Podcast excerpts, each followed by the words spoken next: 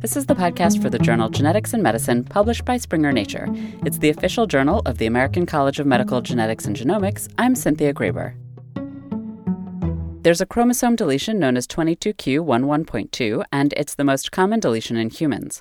Estimates are that it affects 1 in 2 to 4,000 live births and perhaps 1 in 1,000 fetuses. The phenotype of this deletion can vary greatly. Those diagnosed might have congenital heart disease, defects in their palates, neuropsychiatric conditions such as schizophrenia, and developmental delays leading to cognitive deficits. Donna McDonald-McGinn is director of the 22Q and You Center at the Children's Hospital of Philadelphia and clinical professor of pediatrics at the University of Pennsylvania. She and her colleagues have been studying this deletion for decades, and they noticed a small subset of patients had rare atypical phenotypes. So we wrote a paper in 2005 saying that craniosynostosis was a rare associated problem. And when I wrote that paper, I sort of said to the people here, yes, craniosynostosis is part of this, but these patients don't seem to be just having the regular 22q deletion and craniosynostosis. They have other things, including limb differences and anorectal malformations. So that always sort of bothered me that this was not just craniosynostosis, and it was fairly rare. This led to the current study that McDonald-McGinn undertook with colleagues around the world. They had reason to believe that a CDC45 mutation recently reported to be involved in craniosynostosis might be occurring on the corresponding intact allele in patients with a 22q11.2 deletion who have this rare phenotype. So they set out to discover if those patients did indeed have a CDC45 mutation. So we said, well, we have this subset of patients we described in 2005. We should go back to that DNA, and we should look for mutations in CDC45 on the other allele. And essentially, that's what we did.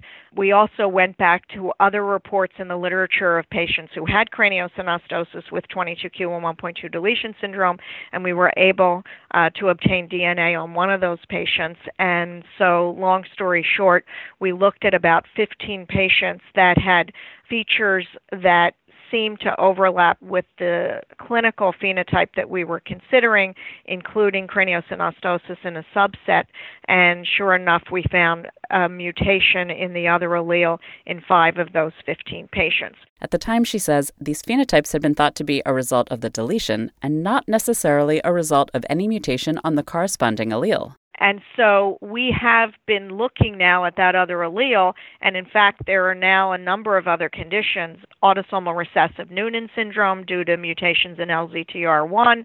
We now have a subset of patients who have a deletion and a mutation in the other allele in that gene, and there's actually a condition that's recently described in 2016 that we haven't published the paper yet, but that can be associated with sudden death. A child suffered a catastrophic event and died in his sleep at age 5. He had been diagnosed with a 22q11.2 deletion, and he had visited the 22Q and You Center in Philadelphia.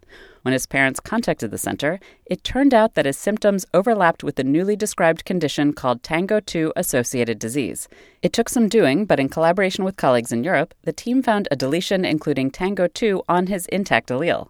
His mother then put out this information on the message boards. If anyone has a child with 22q and they have symptoms like her son's, they should know about Tango 2. And next thing you know, I had a call from the mom of this 32-year-old who said he never had a laboratory test to confirm the deletion. He had a clinical diagnosis of DeGeorge syndrome, even though he never had, for instance, congenital heart disease, which was sort of interesting.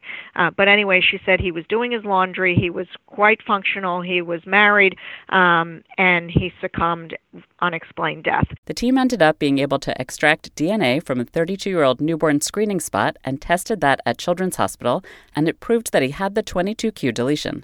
They then sent his DNA to Poland, where he was also found to have a mutation in Tango 2 on the corresponding intact allele. So we are thinking about this as the deletion is unmasking an autosomal recessive condition. So, the list of genes that are important keeps increasing. There's another condition that was described by Lloydie Majewski in Montreal called Vanden Ende Gupta syndrome. She didn't describe the syndrome, but she found patients with 22q11.2 deletion syndrome and mutations in the SCARF gene on the other allele that unmasked that condition as well. So we're now piling up a list of conditions that are autosomal recessive that are essentially unmasked when the child has the deletion. McDonald-McGinn says this new information affects clinical management. She and her colleagues believe that every child with a 22q11.2 deletion should have the corresponding allele sequenced to identify potential mutations that could affect future health and healthcare needs. She says now the team needs to understand how frequently mutations occur on the corresponding allele, as well as gain a better understanding of those genes and their healthcare implications. So, we have lots to do.